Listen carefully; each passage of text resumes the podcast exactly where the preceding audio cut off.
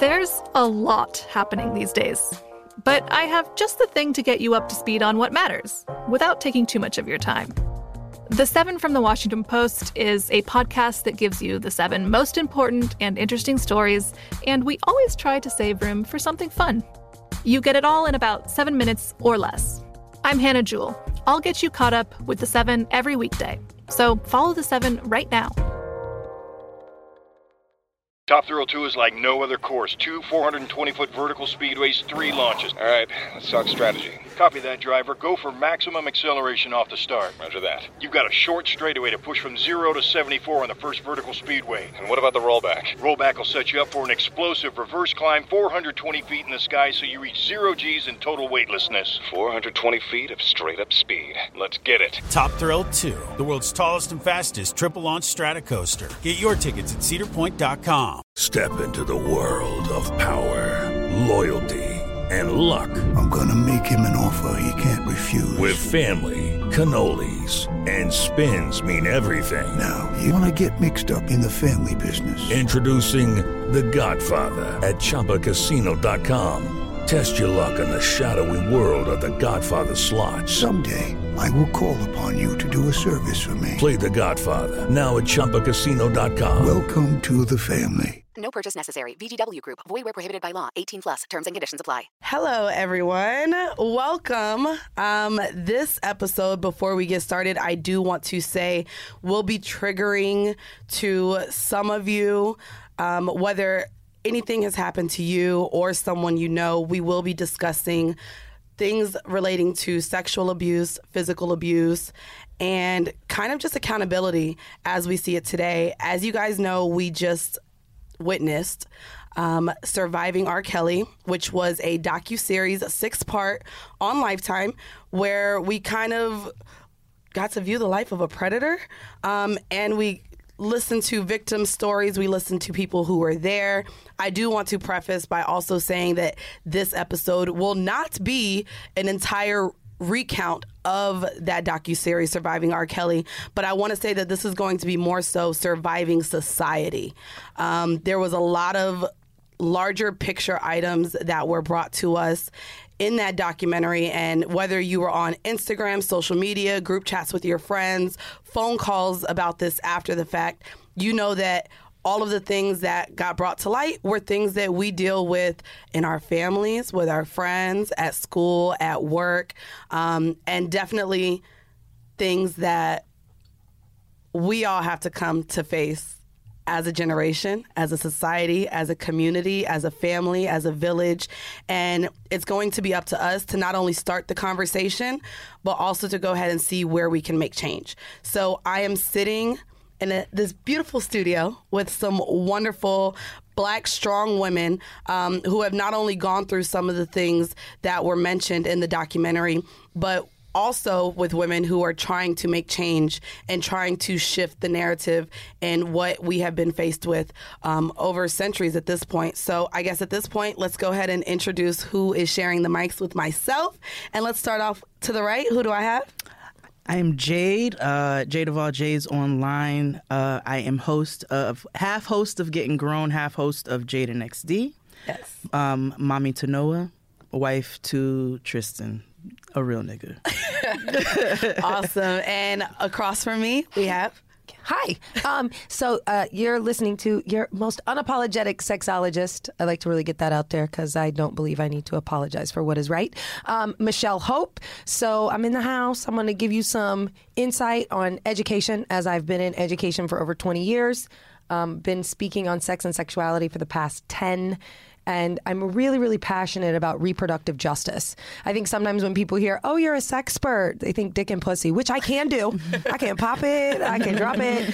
But what my passion really is is creating equity for women and girls of color. But in addition to that, really looking at sexuality from a holistic perspective Yes. and understanding that as much as we need to teach our women and grow our women, we must do the same for our young men, and we have to really be looking out for everybody, and really, it's going to be some tough conversations happening today. I feel like No, absolutely. challenging the norms. Absolutely. We'll be joined um, a little later on with Jamilah Lemieux, um, and I want her to introduce herself um, as she sees fit. As you guys know, this is your girl, Mandy. I am one half co host of the Horrible Decisions podcast. Um, and so we focus on sexual liberation, as you guys know, but also just bringing forth these conversations that are needed in a healthy sexual environment. Um, and so I wanted, I guess, to start off, we can kind of say um, we did all watch the documentary. Um, so do you guys want to let's let's do a broad um, review of what we thought of the documentary before we touch into the specific topics that stemmed from from surviving R. Kelly. So, what was your immediate interaction? You did see a, a good amount of the six parts. So, what was your what was your immediate reaction to that? the ghetto. the ghetto was like not to make light of the documentary, but I I mean, nigga, like we you know, this is a this is this has been a long time. This has been a long time coming. Yeah. Um I remember when the when the tape dropped. I remember when it circulated. I remember when coworkers were passing it around. I remember when high school students were passing it around. So like I remember when the Aaliyah shit happened. I remember being a young girl talking to my mom like, "Yo, ma, like this is not this is not right." You knew it wasn't right. Oh hell yeah! I'm 15 and a grown man. I was like, married, ma? That don't sound right. Like that's not right. So I remember all of that, but watching it in detail was the ghetto. And so I'm so glad that we we do we will have kind of a wide range of even ages between all of us because I was watching this and when I'm seeing that these accounts were happening in 98, 99, 2000. I'm a millennial, so I was 10, 11, 12, maybe 14 when the trial happened or mm-hmm. so like watching this, I didn't have those emo- emotional connections um, to seeing what was going on. I just knew I was stepping in the name of love in middle school at the dances, uh, remix Yeah. to ignition, all of that. I was I was here for R. Kelly. Although we knew of, I knew of the Aaliyah thing. Aaliyah died. I was in fifth grade, so those connections and knowing what was really going on the, in the media didn't affect me as a fan of his growing up. Nor did nor did I really have, I guess, the mental capacity to know what the fuck was going on. Um, and how about you? What what were your Listen, thoughts? Because I- you you knew. Uh, I grew up you in grew Indiana. hearing about it, though. Like hearing about it. I was, he was on the radio all the time. It was like the everything. But I can't honestly say when AJ Nothing But a Number came out, I was in middle school. Right, I'm dating myself, shit, but right. I was like. Now I know what that song's about, and that is not right. That's not right. I knew. I mean, Right. I, I, I come from maybe a different background. My mom was really open um, and taught me about sexuality. I learned about sexuality from a very, very young age. Um, I experienced um, molestation um, at a young age. Um, and to be quite frank with you, like, I knew at 14 that what that song meant. Going down i knew what going down ain't nothing but a thing meant this love that i have for you it will never change. Like i knew that was already predatorial but here's the thing. It didn't really faze me. Nope, I was a bop. like I, mean, was, yeah, you know, just gonna be hit it hard from the back, Um, pull it around. I knew all that was creepy and predatorial then, but I didn't know the gravity of what was happening behind closed doors. I think we all thought he's just a freaking nasty freaking we thought freak. he was a freak. Girl, I was I remember because I was big into English and like all of that, and I was like, "You remind me." He is speaking about women like nouns. Exactly. Like, I just taught that on wow. Friday. I didn't just think that. that like objects. yeah. You remind me of my Jeep. I want to mm-hmm. wax it. Something like my sound. An object, an inanimate object at that. Yes. He was mm. telling us, listen, I, I don't see nothing wrong. With My little- mind's telling me no. My body's telling me What yes. is that? Yeah. What is that? And then and then was the inanimate object sound. Then was Aaliyah age ain't nothing but a number. Like So seeing he's so been seeing the telling us. documentary, it was just telling. I was like, all we knew stuff. this. I was really frustrated. You know why I was frustrated? Because you touched on it beforehand when we were talking before we started. I was frustrated with myself. And I had to sit there and say, yo, Why? when did I stop listening to R. Kelly after I already knew his history? I'll sit Yeah, here. why I'll, I'll sit I had here to and think admit, about it. I really love the song with him and Sparkle, and it played. I can't remember where, and I downloaded it to my iTunes. This had to have been maybe six months ago, and so to know that I too was still also supporting this man after knowing the things he did. Yo. And I'm an adult now. I'm I'm approaching 30, but to know that I we had all the insight of the world of what has been happening. 2017, the cult situation, which was episode five and six, we all just revisited this in 2017, and to know he's still out here touring, he's still out here having shows. which I think is filthy. But I, I, I remember going to work. I remember when Trapped in the Closet dropped. I remember when Ignition dropped. I remember when mm-hmm. Ignition Remix dropped. I remember 12 Play. I didn't have no business listening to it, but I did. But I remember going to work, and on the morning show, every morning, Trapped in the Closet would drop a new, a new, A uh, new chapter. episode or whatever. Yeah, chapter. And I would sit in my car and be like, I'm not the fuck getting out until I hear this ridiculous ass shit. It was so entertaining. It was. And then I know there was a shift somewhere there where I was like, I can't listen to this nigga's music anymore. But I don't know where it was. I can tell you exactly where mine was. okay. When- when- Um, so 2012, Trapped in the Closet had come out. It was uh, the independent film channel Mm-hmm. here in New York uh, did all 33 of them in one sitting. Mm-hmm. He's it was beautiful art, and I know some people personally is right. who um, were a part of that project project and were very integral parts of that project, and they uh, fell in love and they have a beautiful family and we've been friends and I've known them for quite some time. And so they said, "Hey, come check this out."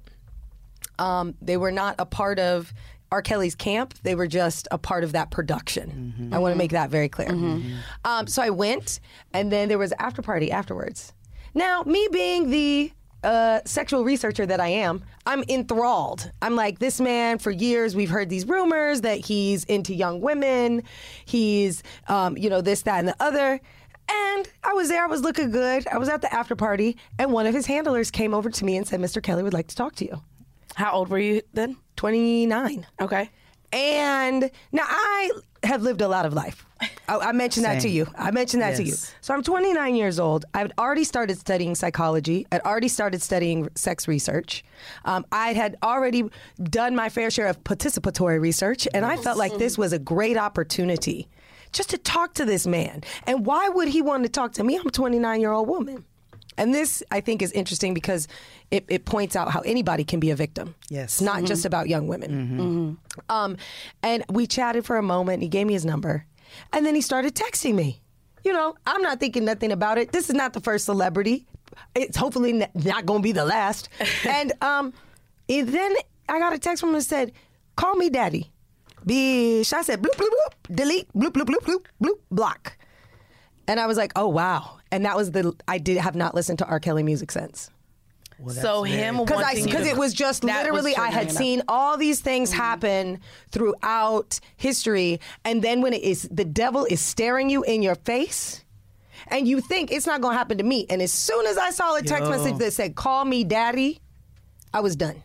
He was about to start grooming you. Yo, But I see, I'm I have, literally I have like I get goose pimples thinking about that. All Star Chicago. There was a All All Star weekend in Chicago. My little sister went out there, and I think she was 16, and she called me and my mom, and she was like, "R- "I'm standing next to R. Kelly." My mother said, "Move now." Exactly. move immediately, walk away. And I was like, this ain't no game. Now, he didn't try to talk to her. It's nothing that personal. But it's interesting. I had an experience. It wasn't no call me daddy and it wasn't definite. It wasn't that nigga. But I ha- I met uh I got backstage at a Kanye West concert when I was 18. Got myself backstage. Ironically enough, at the door, they checked everybody's IDs and said verbatim, "We don't want no R. Kelly stuff." But I'm 18. Right. So that's where this fine line, but we can have that conversation. Right, later. right. And it's crazy because I have a friend now who is currently dealing with R. Kelly. And so I text her in our group chat and um, I was like, what are your thoughts about this? Um, because we actually had a group chat conversation when all the culty stuff came out. And it, it really, it really, really, really, really hurts my soul. Her response was blaming the parents and blaming the other girls knowing what they were doing. So this is a Nobody knows. conversation that we're now having because she too is sticking up for him. Just posted that he is the king of R&B on her Instagram. And so, and I don't view her as a weak woman. Doesn't so, matter. I I know, I know. And so to know that I do have a friend, and she is a very close friend of mine. Who she goes, she flies out to Chicago. She's been going to Chicago. She goes Come to his on, shows. Um, she is grown. She is over thirty. Um, but when we tried to have this conversation with her about what's going on, she definitely pointed the fingers um, around him and not at him.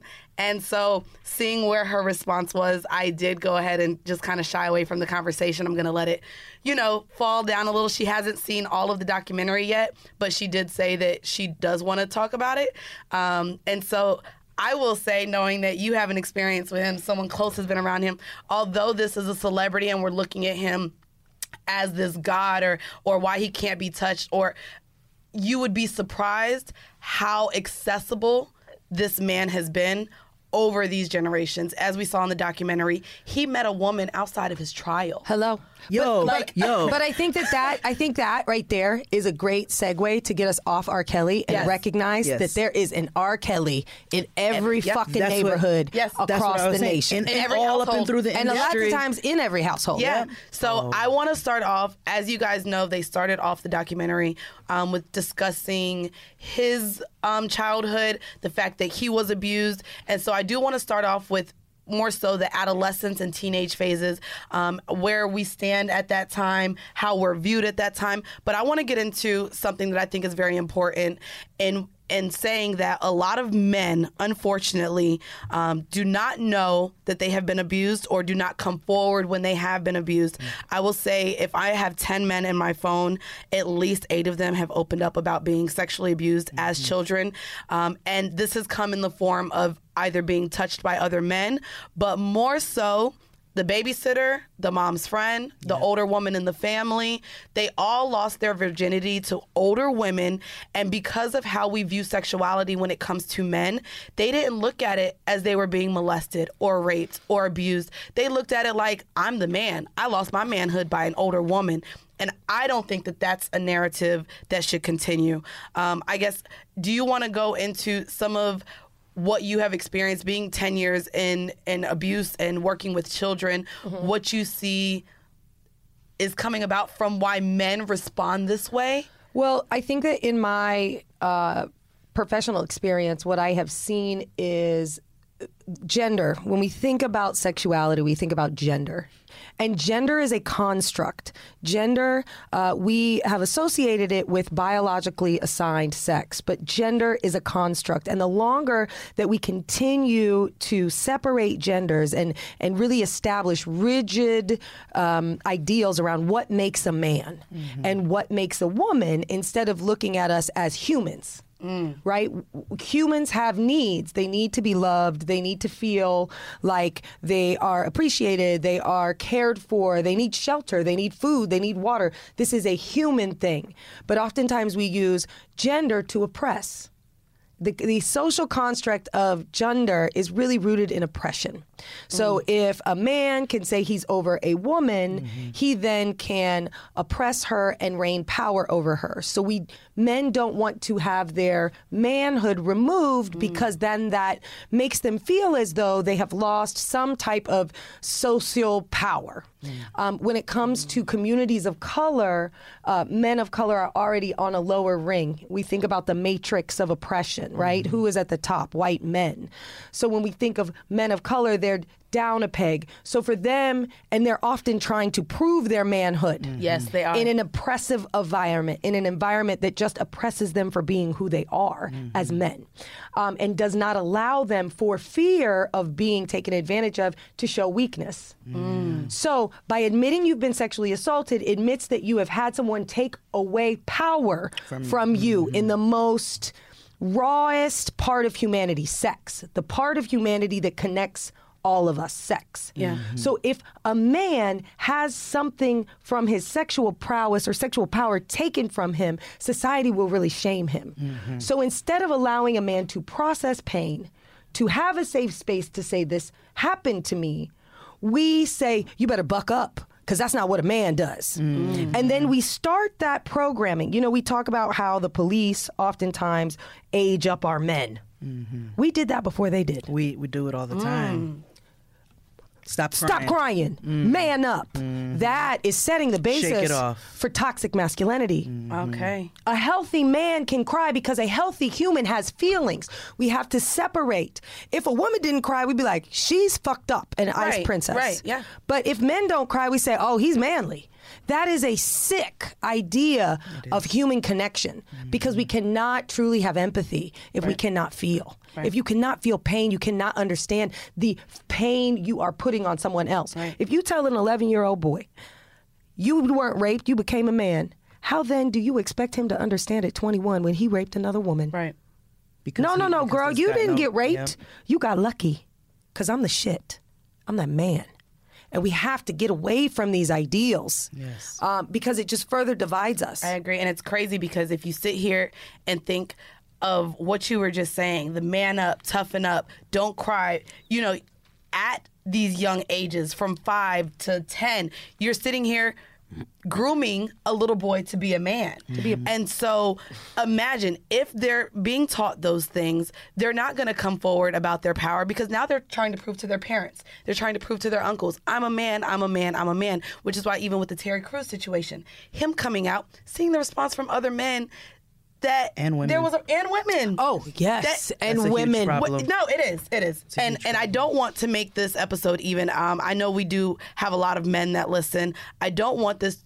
Or for you guys to think that we are man bashing, there is accountability that also needs to be taken with This is women. about oh, a no, no. mentality. I'm not a man Mother- basher. No, okay. at. Yes, I just want to be sure. know. I already know, but it, it could come off that way when, when we start to talk about rape and abuse, and we don't want it to. As, No, no, no. As, as women, I do want to say that there is a shared part that we have to do as parents, teaching the young girls the same way we do our boys. Well, I think it's teaching our boys the same way we do our girls. girls. Our girls. I think it's language is really important in this is. conversation. Mm-hmm. So if you catch me at some point backing up because I misspoke, I want to be very, very, very careful with language. And we'll talk about that a little bit later, I think, because I want to later on when Jamilah gets here, I want to talk about the word uh, pedophile. Mm. Because that is not exactly what we're seeing with R. Kelly. And I want to give you guys the definition. Well, we're we're discussing children right now, and I guess if we're gonna Pedophile discuss- is under 12. So let's discuss the terms. I, I would like to do that now, since what we're going to be doing um, for the next like 15 or 20 minutes or so is definitely digging into the psychology of children, how we view children, our expectations of children. Yeah. And so, what if a pedophile is a, a Prepubescent. someone who is attracted or deals with someone under the age of 12? Yes. What would be considered someone who deals with individuals older than the age of 12? Okay, so there's three kind of phases, right? So mm-hmm. there's pedophile. Hep, oh, this is I'm I'm going to struggle with this, so you might have to retake this. Herbophi- herbophile. Mm-hmm. Herbophile. Okay. Yes, which is H E B P H I A L L A. One L. Yes, I think one. I Feel think you you. might heb, hebephile, and then there is an A. There is an E. Philip Philippite. An E Philippite. Phil- We're gonna retake that. But, Okay, gotcha. um, so the the ages are a prepubescent is a pedophile. Um, then the second one is uh, b- reaching into adolescence. So you're just kind of approaching. So, you're like 11 to 14. Oh, 11 Okay. to 14. Then the last one is like 15 to 19, Mm-hmm. and that is a e-philophite. Mm-hmm. I'm gonna, but the reason I want to pay attention to that is 15 to 19. We put those women in magazines all the time. Yes. We use that was- as I marketing. was in magazines at 18. And and and, So yes. and or or Kylie Jenner, or some of these girls who end up Victoria's Secret models. Or bikini models. These women are 15 to 19 years old. Mm-hmm. And to be quite frank, when you look at what R. Kelly did, they were not pre- prepubescent girls. Okay, they were that age. He's he's like a borderline between the two, Mm. and like the 12, 13, that's right at pubescence all the way to like 19 when he g- was caught saying, when you're talking about teenagers, how old you're talking, which a lot of people thought was really fucked up and it was a fucked up thing to say. But that's But when you. Mm-hmm. start thinking about how our society glorifies youth and beauty. Now let's talk about being humans and let's talk about animalistic and let's talk about Egypt and the, the back in the day. It's because you are most fertile from like 15 to 25.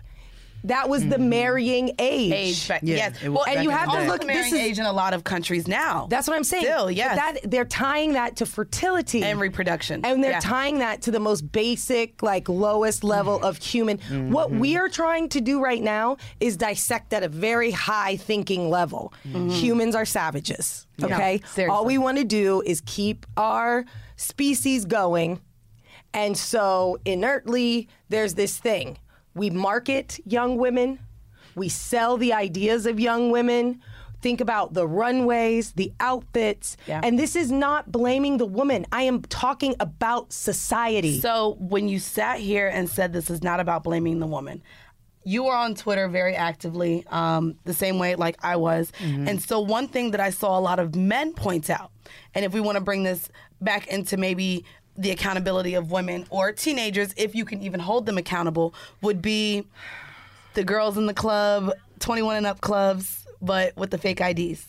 The girls lying about their age, the girls going to maybe college parties while they're in high school. And I will sit here and admit I did all all three. All four. I was talking to men that I probably shouldn't have. I was in the club with fake IDs.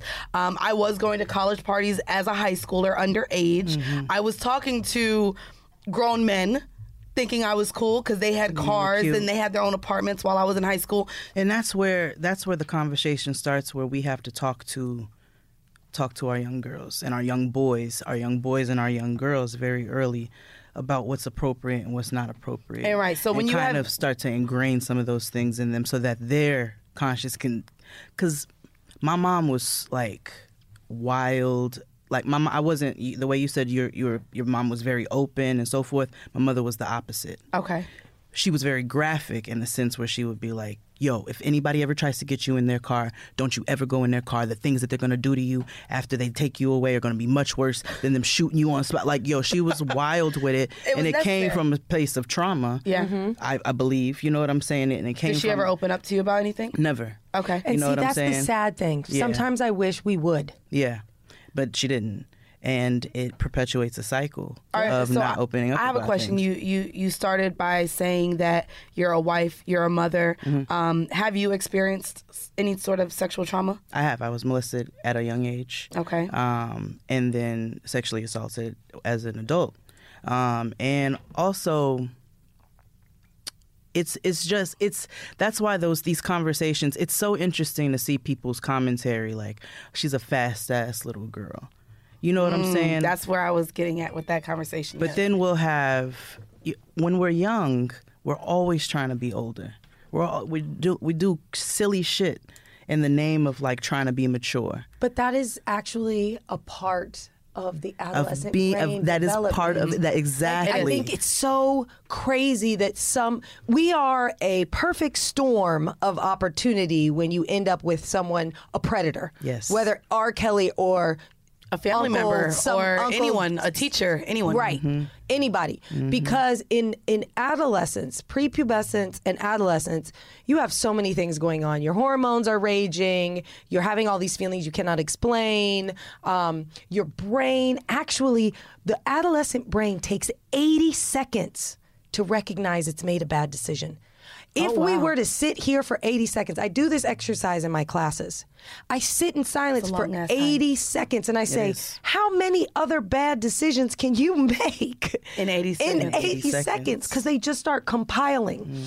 Um, and I think that, you know, we have to really, as parents, uh, we have to really educate ourselves on how adolescence works because there's a reason for the rebellion. There's a reason for the. It's never going to happen to me.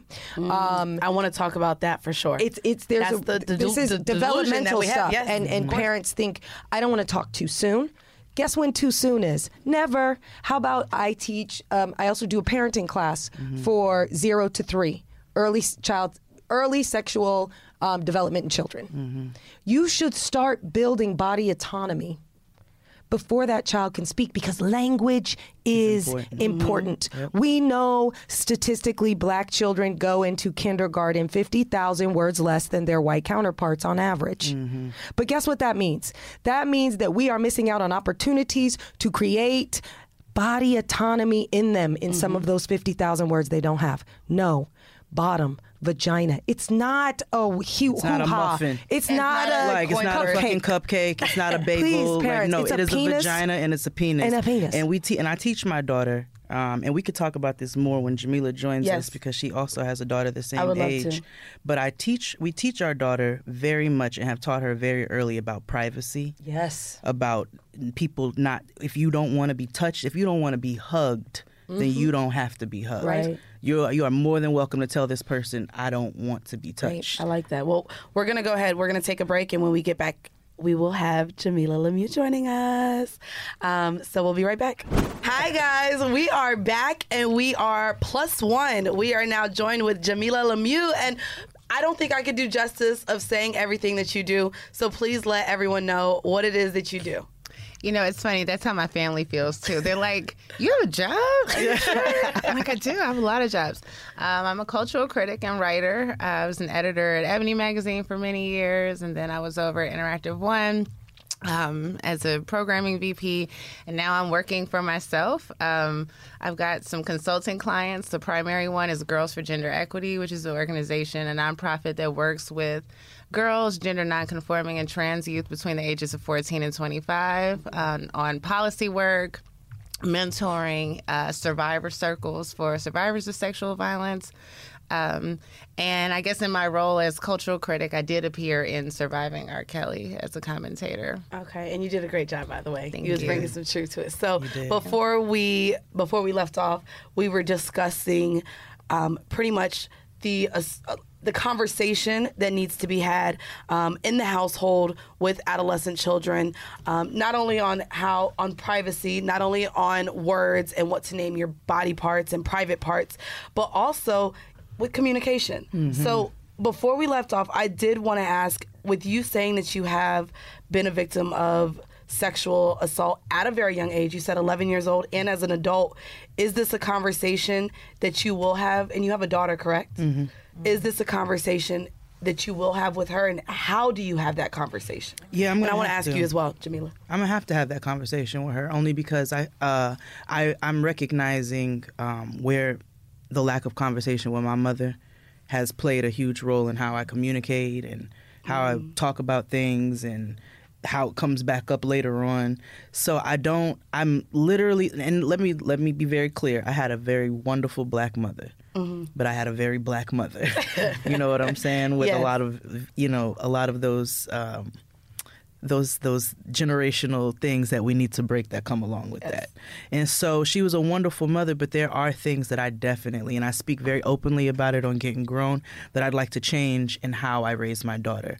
I don't ever want her to feel ashamed for anything that I don't want anything to ever happen to her. Let's Of be very course, I think that's But I don't ever want her to feel ashamed for things that go on with her body.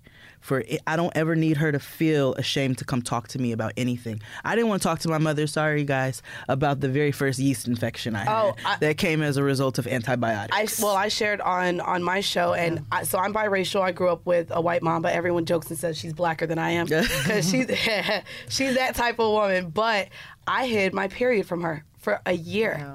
I was sneaking pads. I was asking friends at school just mm-hmm. because I didn't know how to communicate that with my body at 10 years old. I was in fifth grade. I did. I hid my period from her, and it wasn't until she was doing my laundry and saw bloody panties that she came to me and was like, "When did this start?" Mm-hmm. And that too was because she had never opened up. She she did grow up. She was sexually assaulted. She left her house at 15 years old. She mm-hmm. had to grow up very fast, and there was there's still to this day. Now that you mention this, she lets me know that bad things happened to her, but what it was. I Yes, still don't exactly. know. Same. I still Yeah. don't know. She let me know that it wasn't easy. There were people that touched her. She she was running from a lot, mm-hmm. and I guess between zero and ten, I never felt that connection to even tell her I was on my period. Mm. So I definitely think even now my relationship with her and even oh my god I'm getting choked up even talking about it because now I'm realizing that there are so many things that my mom hasn't shared it, shared to me mm-hmm. and I wasn't assaulted until I was an adult but even my mm-hmm. reaction when that happened I feel like could have been different had this been a more open dialogue. Now, Jamilah, you also have a daughter. Yes. Mm-hmm. What is the con- will you have that conversation? How how are you having the conversation? Because your daughter currently is She's five and a half. Five and a half she's years just old. a few months older than. Uh, We were than- pregnant together. okay. okay, and, so is our this, children are, are birds of the same feather. They are two little wild birds. Two very wild birds. and so is this a conversation? Have you had a sex talk with her? The body talk, um, maybe the privacy talk. Like, how is that conversation? It's definitely begun. It's definitely begun. It's interesting, I, you know, and listening to both of your podcasts and hearing you all talk about your experiences with your mothers. I say that my mother and even me to some extent are somewhere square in the middle, mm-hmm. like a lot of classic black mama stuff, you mm-hmm. know, like hiding these things or just kind of like dancing around certain subjects, you know, to protect you or perhaps to mm-hmm. protect herself. And then also, kind of what people joke about is like permissive, like white, you know, white stroller parents, you know, like, and I know I'm that sometimes. I know other black moms see me on the street, like, wow, you just gonna let her? You're not gonna beat your child? Yo, I, i'm not even gonna lie. I rolled up on Jamilah at Target one day, and Minnie Mila was laid the fuck out like a snow angel. but Like- it's like, you know what? What you gonna do? Like, I'm not gonna gonna do? fight you. I'm not gonna fight you. but, but I would say that, that that is completely different. I was just talking to Michelle the other day. Um, I have a friend who has a 13 year old daughter, um, and she just caught her daughter reading soft porn. So it was. I was excited about it. Yeah, I was like, she's reading. Let's focus on the good thing. Yeah, and and my friend's immediate response when she saw that her daughter was reading this was, "I'm taking her laptop away. I'm Oh, putting her on punishment." And I said, "Ma'am, no, the fuck you're not." Yeah. On my mm-hmm. on the phone with my friend, I said, "Ma'am." Don't punish her No. for stuff that we know is going to happen. I said, You don't think she's just going to go read that shit as- on the school computers? Right. I said, So, and I'm not even a parent. I ain't got no kids. I ain't shot nothing out my vagina. But I do know the importance of those conversations, knowing I wish I had those Right. conversations. Yeah. And I'm a very sexual person, as a lot of you know. You grew up differently. I did. So, I, I did. Okay, so my mom is a lesbian and she's white and she was a feminist and we had to have a conversation about racism a couple years ago because she's a white feminist. Yeah. So Okay. we had to. Right. Yeah. Yeah, Uh-huh. like, Uh, yeah, we get it. We get No, but I have to really applaud her because when we had that conversation, she sat on boards. She's like you ladies, but she was a white woman in Indiana, um, and she kind of disclosed to me. Black women kept saying they needed their own, and we kept saying no, we're all fighting the same fight. And she was like, Michelle, it took you to like teach me that it's not the same fight. Um, but I am super grateful that I grew up in this space. Like I always tell people, you got to go to Camp Onawanapia. I went to Lilith Fair before there was Lilith Fair, and I'll never forget watching a woman lay on the floor and breathe, do breathing exercises into an orgasm. I was probably your daughter's age. Yeah. Five or six. Oh, wow. And I remember being like, Mom, what is she doing? And my mom was just like, she is pleasing herself without touching her genitals. And this is a very natural part of being a human. And I know sometimes you you might get urges to touch your vagina, um, but you can't do that in public. And this woman is just demonstrating how to feel pleasure without touch.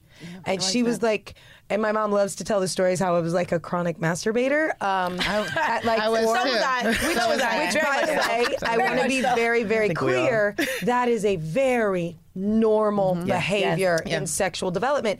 And oftentimes, when I do parent classes, I hear parents say they chastise their children and they yell at their children and they're like, "Don't do that." And that is the best way to open them up to a predator. Yep. Because if you are chastising them for doing something very natural, Yeah. did you know baby boys can be seen uh, masturbating in the womb? vitro.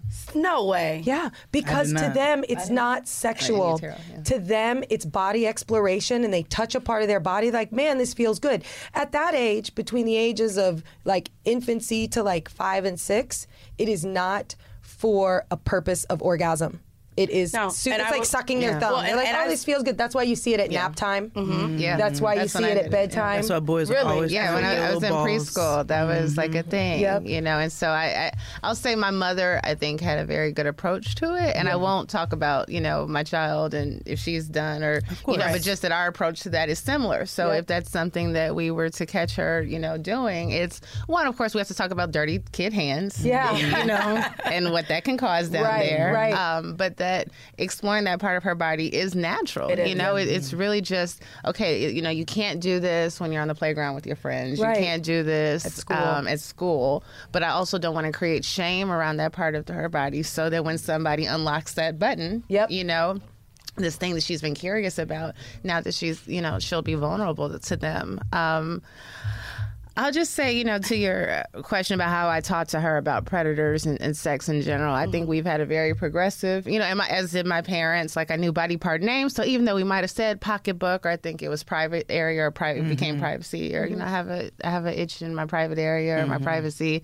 When I was a little kid, I still knew vagina and penis, and Okay. she, you know, and she has a younger brother, and they bathe together, so she's seen a penis. Yeah. She's, you know, Mm-hmm. clear that they have different equipment you know, and, she's not terribly curious about it, but like curious enough, like, okay, you know, he's got this thing, I've got that thing. Right. Um, but we, I'm not hiding him much from her. Right. You know, like she saw the beginning of the R. Kelly documentary. I wasn't, of oh, course, wow. going to let her sit through all of it. Of but, course. you know, she was getting ready to go to bed. I let her get a glimpse of mommy on TV. That's something that's always mm-hmm. exciting to her. And mm-hmm. it's funny because she said, So when did R. Kelly die? And I was like, Well, he didn't, he didn't Girl, die. valid And question. He didn't die.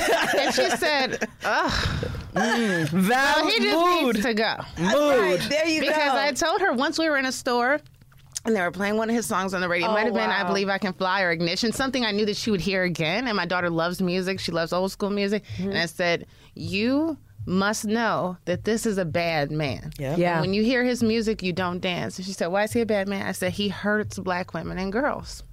You know, and so mm-hmm. why why are you in this movie about him? Why is there a movie about him? Because he's done bad things to a lot of black women and girls, and that's mm-hmm. important. So she recognizes him as a bad person, and and the only thing we really talked about beyond that from the documentary, because she saw I put her to bed uh, during the Aaliyah section. You know, she asked about who Aaliyah mm-hmm. was, and you know, and I said, little girls do not have adult boyfriends. Perfect. You don't have adult friends. You know what I mean? You have my friends because she mm. does have a lot of play uncles and people who, you know, not. She's only met one person I was dating and it was a serious relationship. But aside from that, you know, the men that are around are my friends. Right. And so, and, and people that I trust her with, and there's only a handful of them that she would be around them one on one. Right. Mm. You know, because I don't want to ritualize or normalize like you just be with men. Yeah. You know, these are people that, you know, a godfather, a father's best friend, my best friend.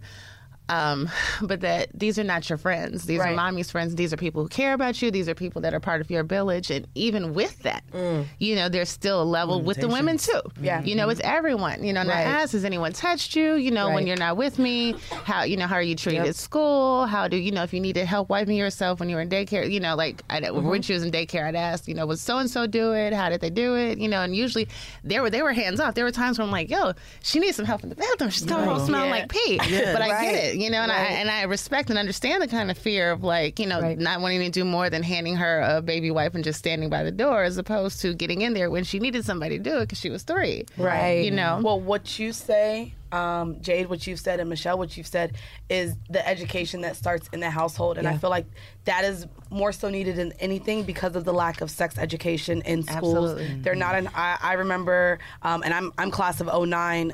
Um, sex ed was an elective.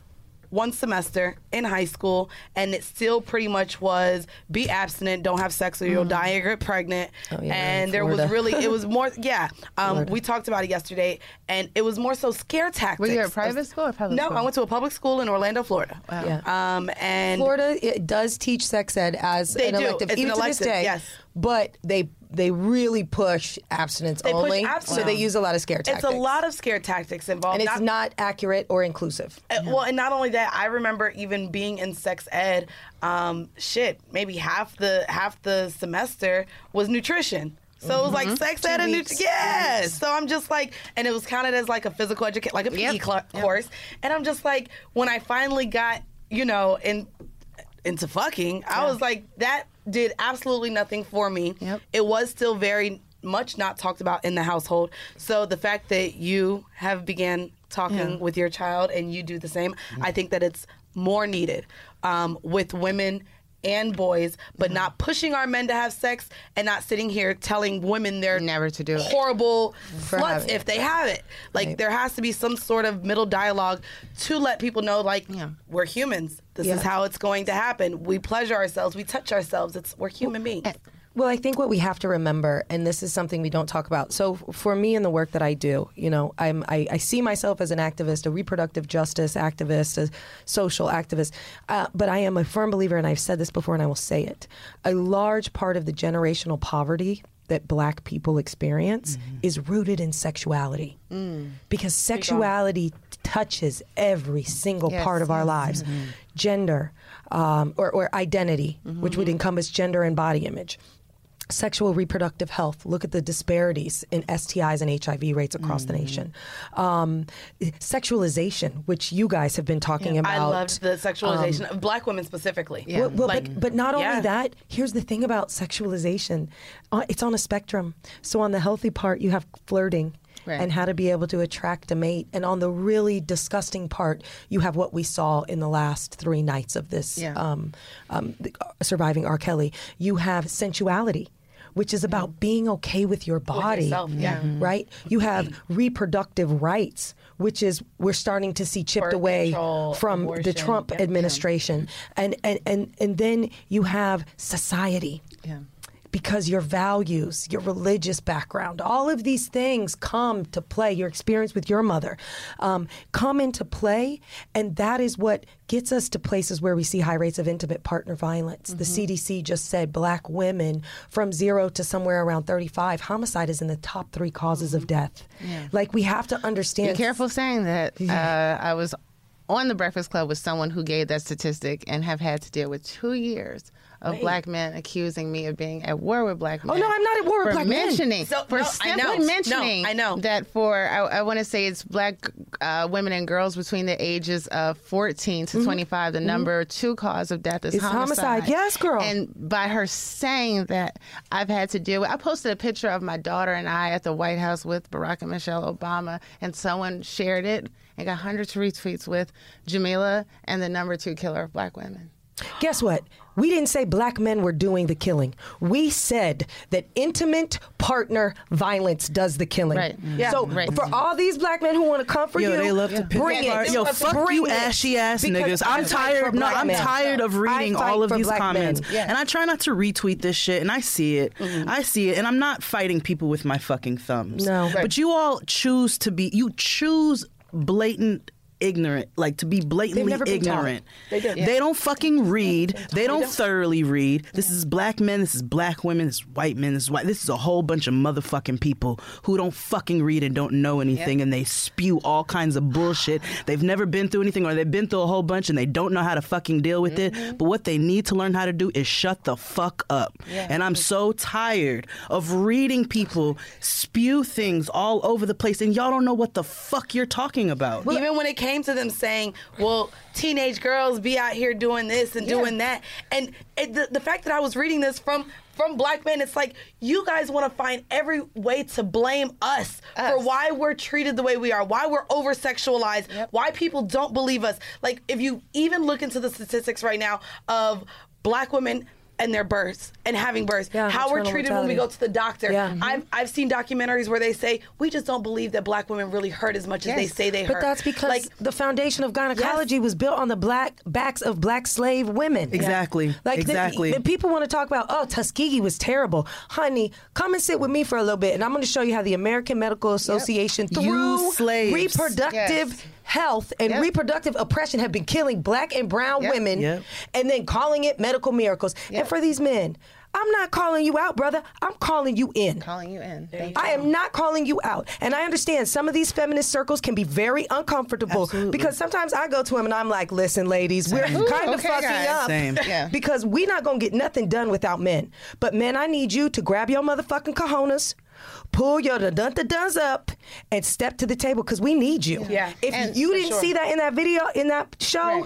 If your reaction to anything in surviving R. Kelly was to defend anyone other than black women and girls, Yeah. we didn't watch the same movie. No, we didn't. And I don't care if you were disappointed and this person shouldn't have been in it or this thing was not, you know, this what part wasn't handled well. You can critique the documentary. I'm not mm-hmm. saying it was perfect. Right, But if your course. takeaway was not black women and girls being underprotected, over sexualized, discarded, then you your heart is not in the right place. And something that you mentioned when you talk about um, at the beginning of your remarks a few minutes ago, how every, you know the, the disparities in income and life outcomes for Yeah. Black people in this country, mm-hmm. rooting back to sexuality.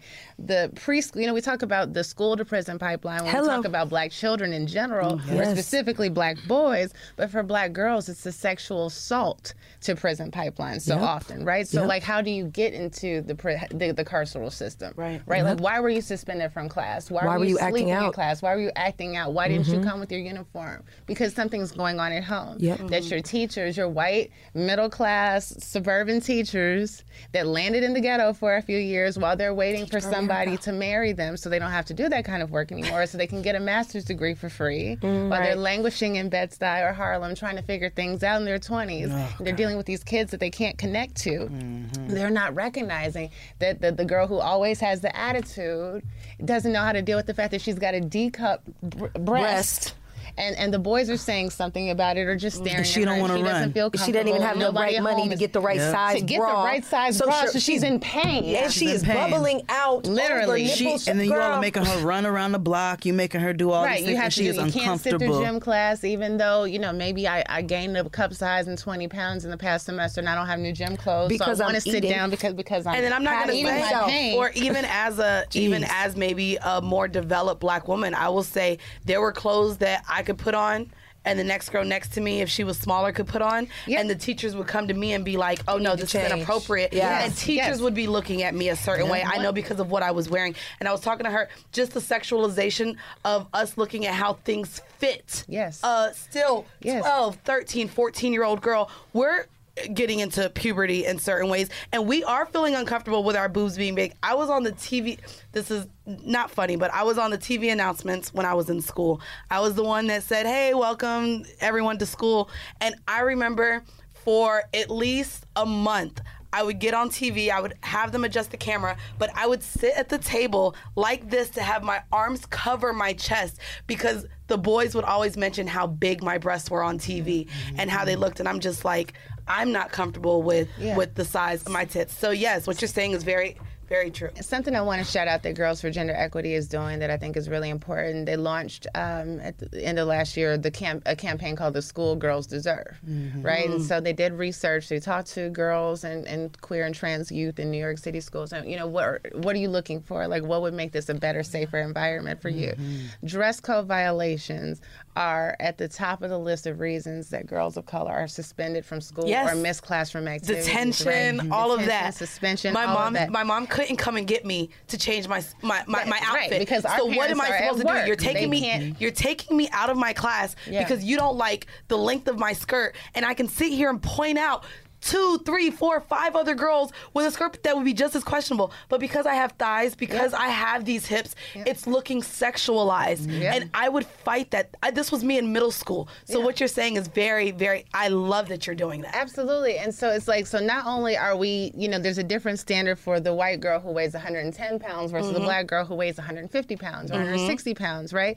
There's also, even if the white girls are getting, and some of them are suspended for wearing Yeah. crop tops and short skirts. We're not saying it never happens them. Right. It doesn't happen to them at the same rate. But Right. if it did happen to them at the same rate, suspending and punishing girls for their mm. dress code, for, their clothing, which, by the way. New York City does not have a universal dress code. So Same these things Florida. are you know, they're School they're handled school. school by school, teacher by mm-hmm. teacher, Yep. administrator by mm-hmm. administrator, Yep. girl by girl. Mm-hmm. So when these things happen, you're sending a message to our girls that they're the ones responsible for making sure that they're not sexually harassed or Which sexually assaulted, Yep. which Right. is the same thing that they will learn again when they are adults. When it becomes, what were you drinking? Where were you? Who were you with? How late were Why you were out? you Who have you there? been having Why sex? were you there? Did you have Yep. sex with him before? All of that, and so. You're removing these girls from classroom time. Meanwhile, in New York City, you have a million, 1.1 million students and one Title IX coordinator.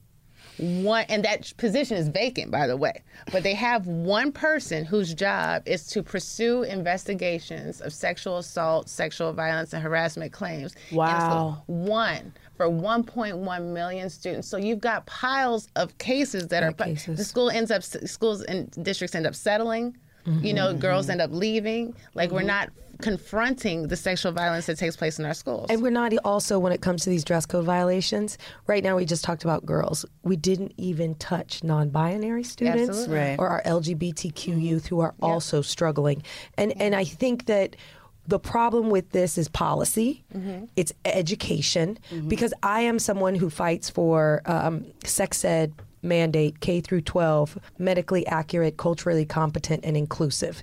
The problem is, although New York City is uh, sex ed mandate, uh, it is a soft mandate, and they do not have enough qualified teachers who have been trained in the work to do the work. And I am a firm believer. You start educating a young person to body autonomy, and you know I do an activity called Circles of Touch, which uses colors and and shapes to help young people four, five, six understand who's in this circle, who's in this circle, who can give me high fives.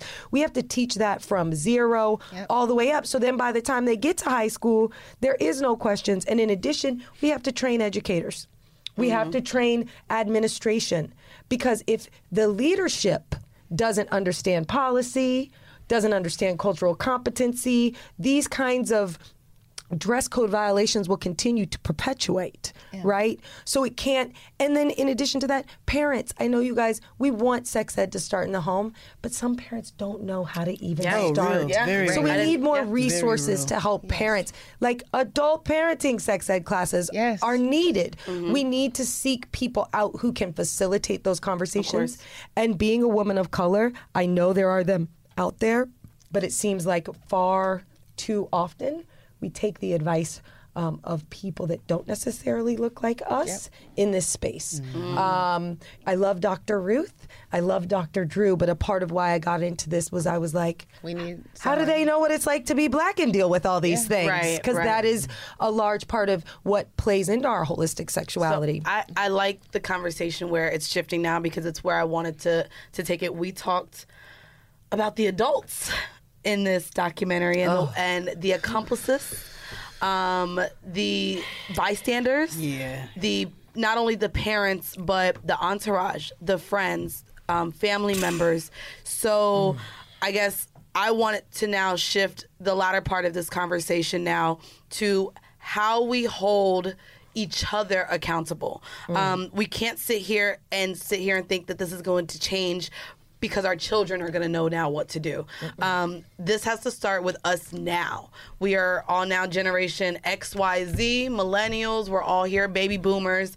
It now has to be to where we hold the people around us accountable. So you were a part of this documentary. You. We both said what Bruce ain't Everybody got a gotta go goddamn lick of shit. jail.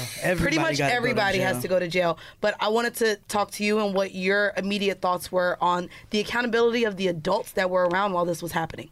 I think they're all trash. I think every every adult who was around and witnessed this was trash. No, but the problem, there's so many problems There's so that many go problems. into that. Yeah. This uh, we you know, ugh, it gets into money and it gets into people not being able to Mm-hmm. And take care of their families. Not even just power though. Sometimes it's just survival. Because if you Mm. sat there and you looked at uh, what was her name, Jav- not Jovante, what was the, the background dancer's name? uh, Jovante. Jovante. You look at her, and like I said, and I and I did. I sat there and I said, all of you motherfuckers are complicit, and all of y'all got to go to jail. Mm-hmm. But when I started doing math, I'm like, well, this girl, she's talking about sneaking Aaliyah out and doing all this, and I know this is not specifically about the documentary, Right. But I'm like, when she's doing that, how old is she? She's 17, 18 years 17, old, yeah. and Aaliyah's 14 17, years 18, old. I had 17 year old peer. friends. Right, That's your same, peer. same. So, uh, but the adults, The adults. Yeah. that raggedy ass nigga who sat up there and said him who said I wanted to help her, but I I, I, saw the look in her eyes. I her saw the look in her eyes. But you motherfucking Yeah, people do that helped. Yeah. facilitate the paperwork and you helped put all of this into place. Mm-hmm. Not one of you stepped up and said this shit is wrong. But what you were saying with the money. But the reason yes, is that for because sure. he was their meal Mon- tickets. yep. Yep. Not to me, that is not a justification. I think they're all trash. And that motherfucker Bruce and those purple ass eyes, he can stay there for the fuck ever. Yeah, like I that agree. nigga can stay there forever. He is. He don't need to be on the streets. We don't need another. We don't need another one on the Yeah. street. I- But yeah, I'll, I'll say with what you're saying with money, and I feel like this is why a lot of us in the black households also deal with this. I grew up in a single parent household, and my mom also grew up with a stepdad. And when it came to what was happening with her, again, I didn't receive details, but her mom chose the dad. A mm. lot of us as women So many will choose the provider, and we do allow men into our households when we have children, and if they're bringing something to the table, we feel like we can't lose that sometimes at the expense of our own children. Yeah. Well, I think again, this goes back to how sexuality touches every Yeah. aspect of our life because it comes Yes. down to black women mm-hmm. not having equal pay for equal work. There you go. This is that is sexuality in the workplace, mm-hmm. and this is what again I just want to reiterate to people because when you really start to think about how sexuality bleeds mm-hmm. into everything in your life, you might then wake up. You wonder why these people were selling people out, just like you said, a single mom. Black women make less money, mm-hmm. have less opportunity for upward mobility. They was just trying to make Yeah. sure you had like the, her daughter had food. Right. But black people too, and it goes into education, and Yeah. you know, people talk about, oh, I don't want to talk about slavery no more. It all goes back to it though, Post-traumatic and it goes back. It's all generational. All of these secrets and all of these things we don't want to talk about, and the fact that we don't have the money to take care of our families and do all of these things, uh, and so we're willing to put up with fucked up shit and be nasty and savage ass human beings because we just want to motherfucking pay our rent or what have you. Or these niggas are worse. Like they're they're worse. Like they wanted to be a part. They needed that. I'm curious, during the documentary, were you able to be in the same room with any of these people? Um, or you weren't able to talk I was to any only of them? I was only present for my interview. Okay. Um, but I am friends with Dream, and so we talked a bit throughout the process. So I had some insight and some. So that would be, uh, I would say, because I would want to know after listening to these adults saying that they were witnessing, they were all almost all all a part of human trafficking. If you sit here and ask me, every person that was a part of R. Kelly's entourage or team at that specific time, and even probably now, helped him get those The girls. And I- police. I- the police, girl, in the police. police department warned him about the But I'm not welfare checks. Yeah. I was just like, holy shit, this is a problem in the community. This is so this I want to call surviving society because that's what the fuck we're doing. But with those people or with those individuals, where does it get to where we can be comfortable to sit here and confront our friends, our homies, our providers? Like where is it wh- wh- It's- where do we get there? It, you know, a conversation I had with a mutual friend of ours actually once about how do you step in when your homeboy is mistreating a woman, Mm. right? And we weren't even talking about violence. We were talking about, I think, no, I think I can't remember if it started with infidelity or like rampant infidelity, or if it was even just neg- maybe it was child neglect. Okay. like Like so- not and the- seeing your child or not seeing your child, not paying your child support, but being at the bar, or being out with other women, just like kind of that, like okay. the power of social death, Mm-hmm. right? It was Dream mentioned last night, like if women wouldn't fuck with you if they knew that you didn't take care of your child. If you were persona non grata, if you go in the bar and everybody's like, Mm-mm, he don't take care of his kid, you can't get a phone number, you can't find set, you know what I mean? Mm. Would that change things? If your homeboys, right? Because you don't, okay, you don't really respect or listen to women, you'll find women, another right? circle of women, right? Maybe the women in your peers, in your circles, you know, like, okay, you're a podcaster, the podcast girls aren't fucking with me, but I can go mm-hmm. to New Jersey or I can go elsewhere and find some mm-hmm. women. Right. But let's talk about your friends. Mm-hmm. If you always step up and say, listen, what you're doing, be it your child, be it something that you've done uh, physically or emotionally to your woman, if you're the one who's, you know, getting her, get her another drink, dog, get her another drink, and you're like, whoa, she's too, she's had a lot to drink already. What are you trying to do? You know, or making sure that this woman doesn't go. Like, if we could count on you all to do that, it would change so much. And I challenge that uh, of the men who are bothered by Yes. feeling you know, that, that we're painting black men in a bad light because we want to talk about sexual violence against black women and girls, which typically does happen at their hands, right? It Mm-hmm. didn't start at your hands in this country, but it ended it. it, it it's in your hands now. It's in your hands You now. are the ones that have the power to change that. And what right? and what Michelle said was, while we're sitting here having this conversation, and while you have your organizations, you are sitting here, you're a part of a lot of organizations, and you help with education.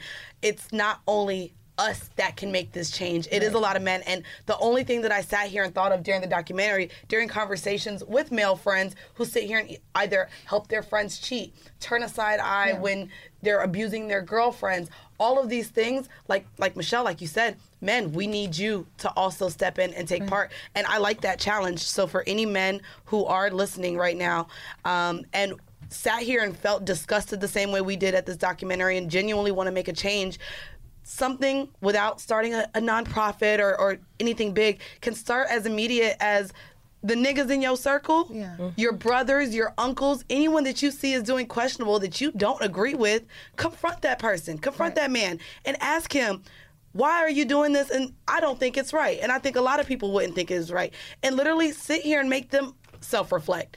And if they don't want to change their ways, remove yourselves. A lot of these people, their narcissistic behaviors, Mm-hmm. their desire to be around other people, their that idea that you said in the beginning, the manhood and to be the man, Yeah. that that demands respect from a lot of Yeah. a, a lot of people. Yeah. And and and fellas, if you sit here and start removing your respect for others, Yeah. they'll sit here and am I am I doing a little change? I, I think that if we're to say that, people Go are going to come after me for this one. we often have to admit that women can be predators too. Oh, absolutely, Oh, absolutely. Yes, and women can Absolutely. be predators on men. And so we are not saying, man, you're the only bad Nope, we're person not. out there. Not at all. Because No. there are definitely some predator women out there. Oh, this shit, this molestation shit is not. It- It's it- not because not it- it's, exclusive like to chicken and egg. Yeah, You know what I'm saying? I had said earlier, if a boy is molested at 11 by an 18 year old girl, and then we say, no, you weren't molested, you become a man, how can he then understand when he sexually assaults somebody if he was told you we we're discrediting you? We, Yeah. we, we if we're going to believe survivors we believe survivors. Um, and that also means that sometimes we have to take a long hard look in the mirror and ask ourselves because you know in my own experience i had to ask myself what kind of derelict ass things did i do in college when i was like oh you know Maybe if I got him one more cup of Hennessy, he would give me that attention I want. or when or the code that we are very we're not as likely to be predatory, but our propensity to be coercive. Mm-hmm. Oh yes, It's so so when a man says I don't want to do, this, this, yes, but and so Yeah. but baby, and you're kissing on him or you're putting you know his penis in your mouth, and we're not looking at this as a sexual assault. And we're not, and Yes, because the power agree. dyna- the power agree. dynamics It's not are different. Yes, right? 'cause It's they're not saying They're, the stronger. same. they're stronger. They don't have the same social like what happens to you socially if the world hears Right, your story, or right, or if right. you reject me sexually versus me rejecting you sexually, and what could be the consequence? They're different, but that's still not okay. And it's not Coercion is about- coercion. Yeah, coercion is. is coercion. And it's not about derailing the conversation about black women and girls. Nope. It's about saying like the rape culture Yes. means that men Mm-hmm. are expected to be. Wow, there's a, the the notion that we are sexually available to them at all times. Yep. That they're supposed to be sexually ready for us at all times. That they Yep. have to want it, and if you don't want it, you're weak You're or you're fat. gay. Yeah, you're, yeah, you know, that's there's. I think something that's wrong fucked with you, and Yeah. so that we don't allow them to have a lack of desire or interest or fatigue or any number of Right, reasons yeah. to Oh, not I be like looking that's for sex. that's the issue that I have because even I will say I, I told you all my mother she the, the sex thing it was like she would speak about it but it just wasn't in great detail Right. but she did let us know how special your virginity is. She did let us mm. know like you don't have to give yourself to anybody mm. if you don't want to. And that would that stayed with me because I was never eager to lose my virginity. Right. like I never felt pressured. If I I was like no nigga get out of here. Like I don't care what you say about me. I don't want to do it. Right. but and I know a lot of us have had those pressures. Mm-hmm. Um, I never felt that, and I appreciate my mom for teaching me that. However, that same that same special that whole special feeling you're a flower you're this and that is Isn't not taught applied to to boys, boys. Yeah. it's not taught to boys. That sexual experience about how it's supposed to be personal it's supposed to be something between two people that you love they're not taught that. They're not it's not ingrained in them the way that it is into girls and that's a problem. I've always said I think we need to celebrate the first wet dream like we celebrate a period, because that is at the point at which their eh, their sperm or their gametes are uh, mobile enough to swim up through the uterus into that fallopian tube and fertilize an egg. life. Prior to that, they can't actually make a child. So it's the same exact experience. Well, it's you know similar experience of a period, and we celebrate periods, and we have these moon parties, and we then let women know the gravity Those are and real? responsibility. I'm so That was, that was Lilith Fair mom. yeah, I was like, That was girl. But imagine if we did. But, but again, I think like maybe that's oh, But we still, but we still, but we still, but we still, but, but we still, Okay, that's Lilith like Fairmont. But you're right. But you're right that we do still recognize it as an important step on the, the this journey of womanhood, right? This, I mean, I think about the Blackish period episode, and again, like she's got a Lilith Fair mom and a Lilith Fair Yes, mom. Lilith Fair You moms aren't bad. I'm No, no, not at all. I'm more like a Not at all. mom, but you know, like I had a half Philly for daddy. He wanted to get a pet it- goose, and we were like, "Nigga, why?"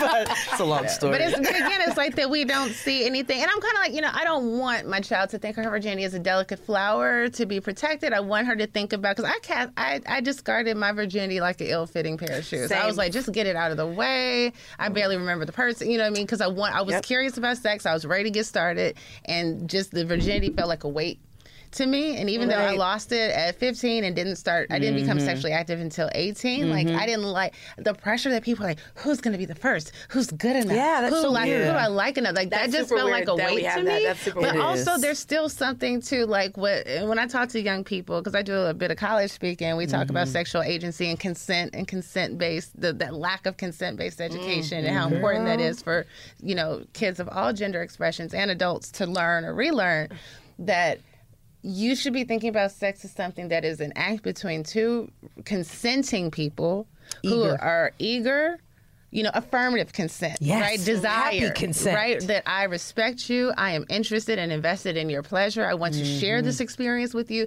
With whether you. we're in a serious committed relationship or in a casual sex experience. You know and that's what's so radical about what you all do. Like i hope i don't get emotional but like there i was the sex positive feminist since I was a kid, mm-hmm. right? Mm-hmm. Like before I had the language to even describe it. Like I mm-hmm. remember when my friends were like, "I don't think I'm ever gonna suck dick, like ever," you know, or Oh, like girl. I'm gonna just suck. I don't know how they become valley girls because we're from the south side. That's how Philly they sound. It was probably like, "I ain't sucking nobody dick, like never." That's how they that's said how they it. said it. You know, Right. Or maybe you know I might suck like my husband's dick, and I just remember just feeling like, and I wasn't out there yet, but I just remember saying.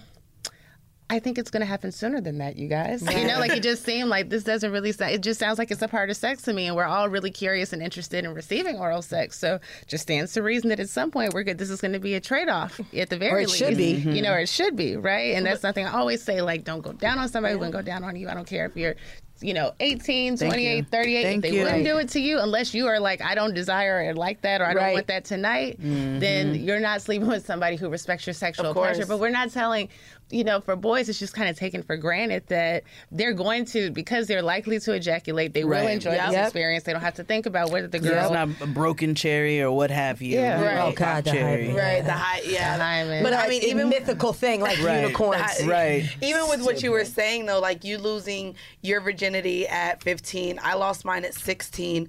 Um, it was. It's also a thing to where when you lose it at those ages, older adults, your peers, other men, the reference to you being fast, you being a hoe, mm-hmm. you being. I will sit here and go back to me being 28 now. The things that I know now and how I feel now and how I respond now Absolutely. to sex, to partners, to all of that is completely a 180 from what I was doing at fucking 16 to say 21, honestly. Yeah. Oh, girl. Like, holy shit. So the fact that we put these mature adult responsibilities even on these young still children i was Yes. fucking as a child i don't give a fuck what you like Yeah. i was fucking as a child and knowing now with the podcast and with the research and with friends like you and having conversations like this with you two i know now i can look back i was fucking pedophiles I was fuck, or I was fucking the other word you said. Yeah, it's a uh, weird. look at your Ephebo- I had to look it up She was again. having- Ephebophilia. that I was dealing with men who were like okay, underage girls, Yeah, like, not, underage, pre- not not prepubescent, not yes, bitch, yeah. you know. And so, like, to sit here and have the platform that I do, that's why I thought this conversation was so important because we do sit here and say, well, if you've been fucking since you was 10 or 11 or 12, you get it. And it's like everything that I did probably before 24, honestly. Before 25, when I your was- prefrontal cortex I would say develops. yes. What I find very interesting about that nerdy nerdy point, you guys are saying 24, 25. Your brain is not fully formed. That's what we I was- now know until right. about 25, Yeah. 26. Oh, that's what- that yeah. pre that pre um, frontal cortex, is not fully formed. So you know. Um, I always tell when I'm doing lectures or college tours or classroom work, I'm like, listen, y'all out here just bumping uglies. That's Because the sex you having right now Is- ain't ain't shit. nowhere near Right. how it's gonna be popping over have no later clue. when you have a Not a- job, Yeah. when you've discovered who you are as a person, when you finish college. And I'm not telling you, uh, shame on you for doing it. You gotta Right. hit your head against the wall a couple times in, in in high school. But trust me, y'all ain't need to be doing it that much. Y'all don't need to collect so many notches on your belt. You don't need so many numbers. Although I lost my number in 1998. I sure lost I, I don't know if where my number number walked either. up to me and shot me on Fifth Avenue, I would not know who if it I had to Like, give you the right number Listen, to save my life, bitch, I I, did. you, I'm- I'm that girl dead. told y'all on the internet the number is four. She said the number is full. That's she it. said go up or down. If you fuck two niggas named Ryan, you fucked one nigga named Ryan. So here, like, the number is full. so you know what? Because people don't believe that one hand, I like to say nine, nine because you're still on two years. know. I don't even I feel like care. if you do the math, 11. that's like I know. you're That's telling so me you slept with one person a year. It's for like, so stupid. If you really do the math, If you do the I'm math, a yeah. grown woman. I am past 35, looking a whole hell of a lot closer to 40 than 30, if you know what I'm saying. and if I lost my virginity, okay, at 15, bitch, we looking at almost 20 years of The fucking. fucking. Yeah. So we clearly know. Right. Okay, my number's 20. Right. We'll go with that. There you go. Sure. There you go. And wait, are we only talking men? Right. Hello. Yeah, hello. There's that Then too. the number You're you like I don't double. know. Oh, I gotta add Four. women. How about that? 24. There you go. So I want to circle this back. I want to, I guess, now I want to discuss more of the general aspects that relate to this. We talked about accountability. We did talk about us as children, but I wanted to get into a lot of men were questioning why these women, why these victims mm. chose to go on Lifetime and share their story in that case instead of taking this man to court, instead of letting the court system find him guilty. And as you guys see, I believe this was this was in part three and four. We saw that the court system has already failed us once with Absolutely. just this predator. Um, one of the tweets, Twice, Florida and twice, Chicago. Florida and Mhm. Chicago. One of the tweets that I saw today that resonated with all of y'all, and even the parents on this last part that was saying, well, he wasn't found guilty. Mm-hmm. I saw a Oh. tweet today that said, George Zimmerman Yes, wasn't tweet. found Yeah. guilty. Yeah. Would you let your black ass son hang hang around around? George Zimmerman? No. So for these parents and for all of these people to sit here and try to use the court system to justify his innocence, Yeah. It's it's fucking disgusting. A lot of these same people that would use the court system to justify R. Kelly's innocence would look at Bill Cosby being behind jail as a tra- you know behind bars as a travesty because the They're court system bring is down out to black get black man. men. Well, Right. So mean- which one is it? But then those are also the same parents who will not allow their students to sign up for a fifth grade sex ed class because you know what? My child don't need to know that. I'm gonna teach them mm-hmm. when they're ready. I got into an argument on Thursday with a dude at a bar about this. He was like, "I don't like how you support Amber Rose. She's not. She's this, that, and the other." I was like, "Bro." She's talking about women equal sexuality. Right. I don't need to teach my son that. Oh Lord, Oh. here So what you we teaching go. them? What are Thirteen you years old, them? never had a conversation with him about sex.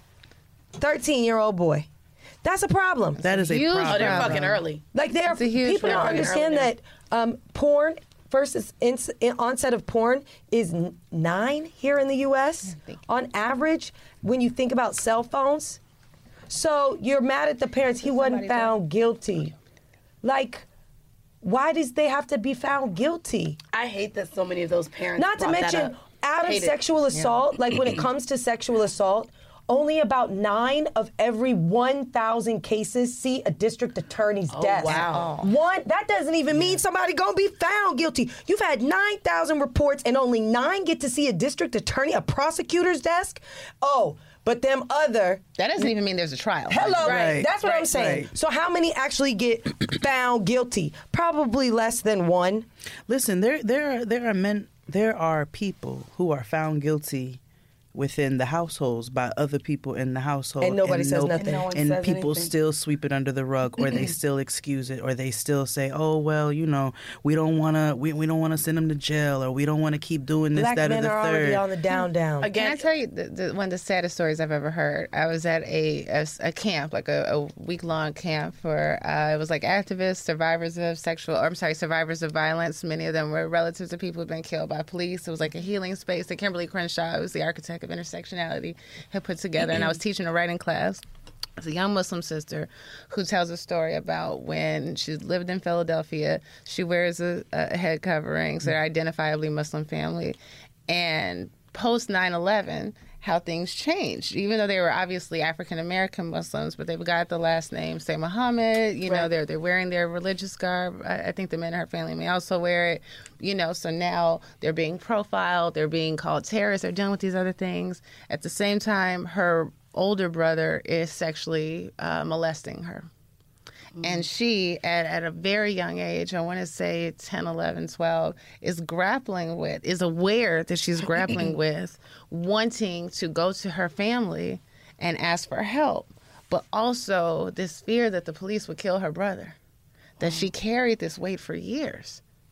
That's and that so many of us, Yeah. you know, be it a, a date rape, be it somebody mm-hmm. that we've known for a long time, be it, you know, even someone on the street, just this idea that involving the system beyond, you might not believe me, you know, you might not take me seriously because I'm a black woman, that I feel responsible for my assailant. Yeah, You know, when I, I was uh, sexually assaulted, I was raped when I was 21, right before I moved to New York. I was literally in the pro. I was supposed to move to New York two days after it happened. I ended up staying. I was living uh, right outside of DC. I just finished college. I ended up staying out there an extra week to kind of get my head together and stuff.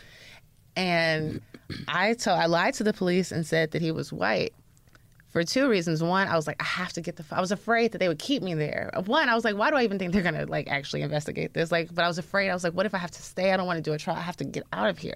Mm-hmm. So I lied about the race. But the other thing was, I was like, I don't believe y'all are gonna take this what? He was seriously. actually what? He was black Okay.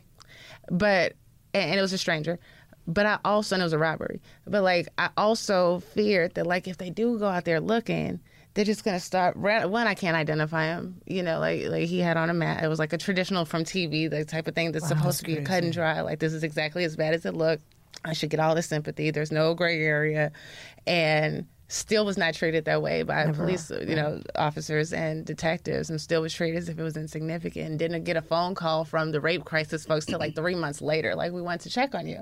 I was like you know do you want to come in for counseling? I'm like i moved i can't i'm not in maryland anymore. Like i couldn't come if i wanted to.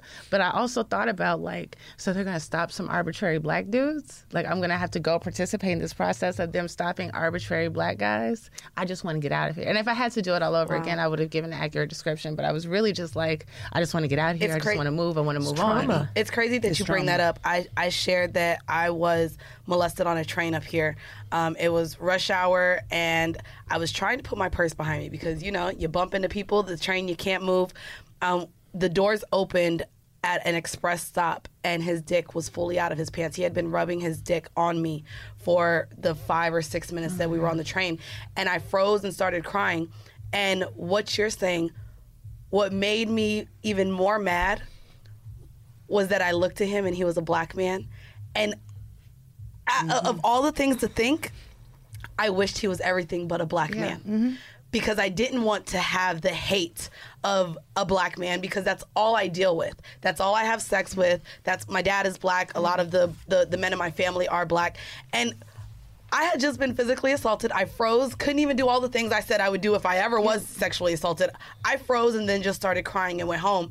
And literally that was the thought that came to my head was fuck, this was a black man. And I was pissed. It was a stranger, but the fact that it was a black man. And I, I want to bring another story to this. Um, my uncle actually just got deported. Um, this was recent. Um, in my family, we came to find out that he was molesting my cousin since she was a child. And the only reason she came His forward, daughter? his daughter, the only reason she came forward was because she got pregnant with a girl. And the fear of him doing that to her daughter was the only reason why she told our whole family. And it was mixed feelings because my dad, it was my dad's brother, he was upset that now his brother had to be deported. But then, so he was upset at that, but then also made sure that my uncle had never touched me or my sisters, which he didn't. But to know that this was happening our entire childhood hood, nobody knew. And the only reason she thought to come out was as an adult she was having a girl and didn't want it to happen to her daughter. And so again with it happening in the family with me not wanting to see black men act this way like i do want more for us. And it's it is a lot of the times black men hurting us as black women. And so it's it's going to be a conversation for us to make a change in however we can with your education with your um, nonprofits and your foundations, and then with you as a mother, with you bringing the education that you are to your daughter to hopefully spew that into generations to come. But again, we're gonna need the black men on this just as much, and not for you, like I see on Twitter and Instagram, for you guys to keep pointing the fingers back to us. You're gonna Or a have to- white man, or or, or the white man, And because we stop love to blame the hashtagging. white man. Get involved. Yes, Right. Come Yes. to a class.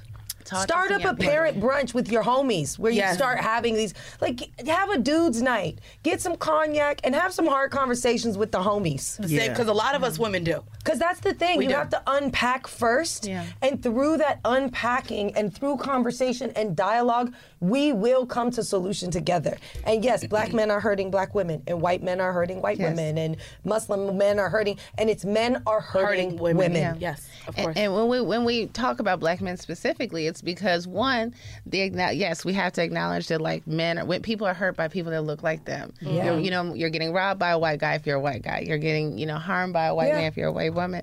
But when we talk about black men, it's because one, not only are the ones doing it to us, but that conver- you know, when white people talk about sexual assault, they don't talk about white men have to stop hurting white women. They talk about men hurting women. They do. right? Mhm. One because they see themselves as the default to mm-hmm. humanity. You know, and their issues are mm-hmm. everyone's issues. Yes. you know, and and also their experiences with people of color and sexual assault and how that enters, you know, Yep. to them are the same, Yep. right? Mm-hmm. But also for us, it's like we when we say we need to talk about black men, it's because we know that conversation has to be different because we're taking into account Emmett Till.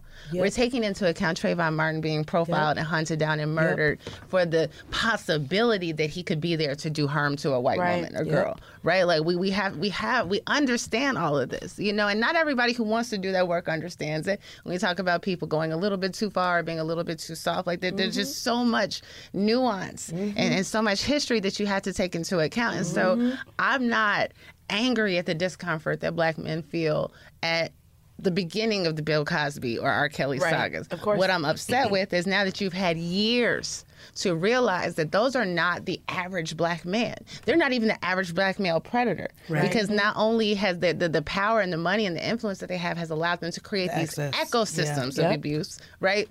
Ecosystems rather, but also the the volume, Yeah. right? The volume of accusers, the volume of victims is so profound that if you're still, if that's the like, we can have a, a different conversation about Nate Parker for sure. Right, but if you're having the conversation and, and the lack of affirmative consent-based ed- sexual education, Yes. you know, and that's not to absolve him of any guilt, but that it's a different conversation than is. somebody who has 60, than somebody ex- accuser, somebody who has you know count with R. Kelly is the number is just countless, right? And, and we know how many have come forward, and it's just I'd like to do that work without being uh, uh, re-traumatized or know, berated and course. abused by by our men, and it hurts. And I'm willing, but I'm also like I can take it. You know, I'm like Yeah. I'd rather like when I was talking about the documentary online, I. I speak to the victims online um, but i don't tag them in things but i'm you know i like i'd rather don't go at Jerhonda Pace. Come for me. course. Right. you want to call me a black man hating bitch? You want to say I have an agenda? You want to say we're trying to like like let me hold that. You know don't don't voice that upon these people who are uh, taken advantage of by Right, this man from such a young age. And if you're listening to this and you're wondering why we keep, you know, maybe singling out black men or black women or black girls, I want to say that it has been probably a consensus, a full narrative that if these victims were white, that R. Kelly would have been tried differently. And a lot of times, um, again, and I don't want to say that maybe white victims have more of a voice, but in society, in Yeah. the court system, I remember one of the jurors I'll sat there and said, I have more of didn't a voice." believe the women because of how they dressed, how they talked, and what they looked like. That guy was That was disgusting. That but was he was trash. on. He was one of the jurors. was He was, juror. It was, he was disgusting. horrible. But he spoke for a, a large uh, a large population body of of the people, people. the Yes. jurors. Absolutely. And so I do want to sit here and say that that's why we are singling out black women um, and black men because I think, as we know, we do a a- as oppressors, it's sickening that we oppress our own um, in in homophobia, in women, in, in gender roles, and all of that. And I just want better for our community I more think, so we- than anything. I think that we're talking about black men. Yeah. Because we are We're black, black. women. Yeah. Like, we go to bat for y'all. I can't talk about years. white And I be fucking I y'all. don't deal I don't Yeah, we don't know how to dick. talk You about white men. We don't understand Shit. that. We don't understand I've never had sex with a white man. I've never had don't. sex So with a I white can't man talk- either. I don't date white men. I don't. I don't know about white men, so I can't talk about white men. My trauma is not at the hands of white men. I don't men. want This any isn't of the black men listening. No, this No. isn't a call if, out. any of But us you are produce a male child, we're going to have black men. black men. And so I, I want you guys to know that that's why this narrative has taken place the way it has. Um, but I, we are about to wrap up.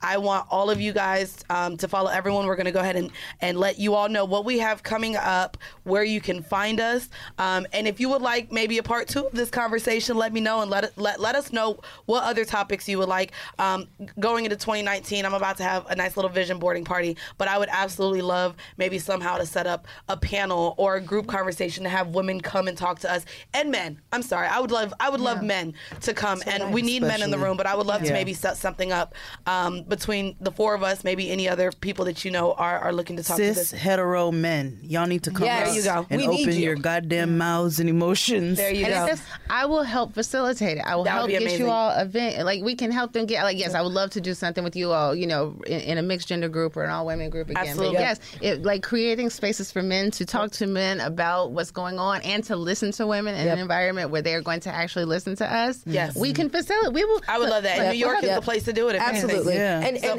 and it's not a call out. And No. It's a call in. Call in. Mm-hmm. And we're we're calling you in. We love you. I do want to give a shout out. There's a really great program called Black Boy Rise. Look Mm. Okay. it up. Um, it's for black men and black boys, and they explore sexuality and toxic masculinity. Oh, wow. And that is the specialization.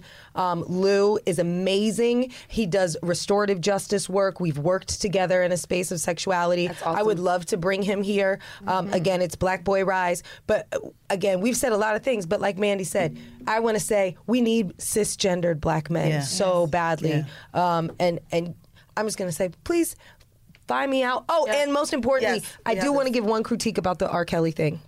I was really disappointed.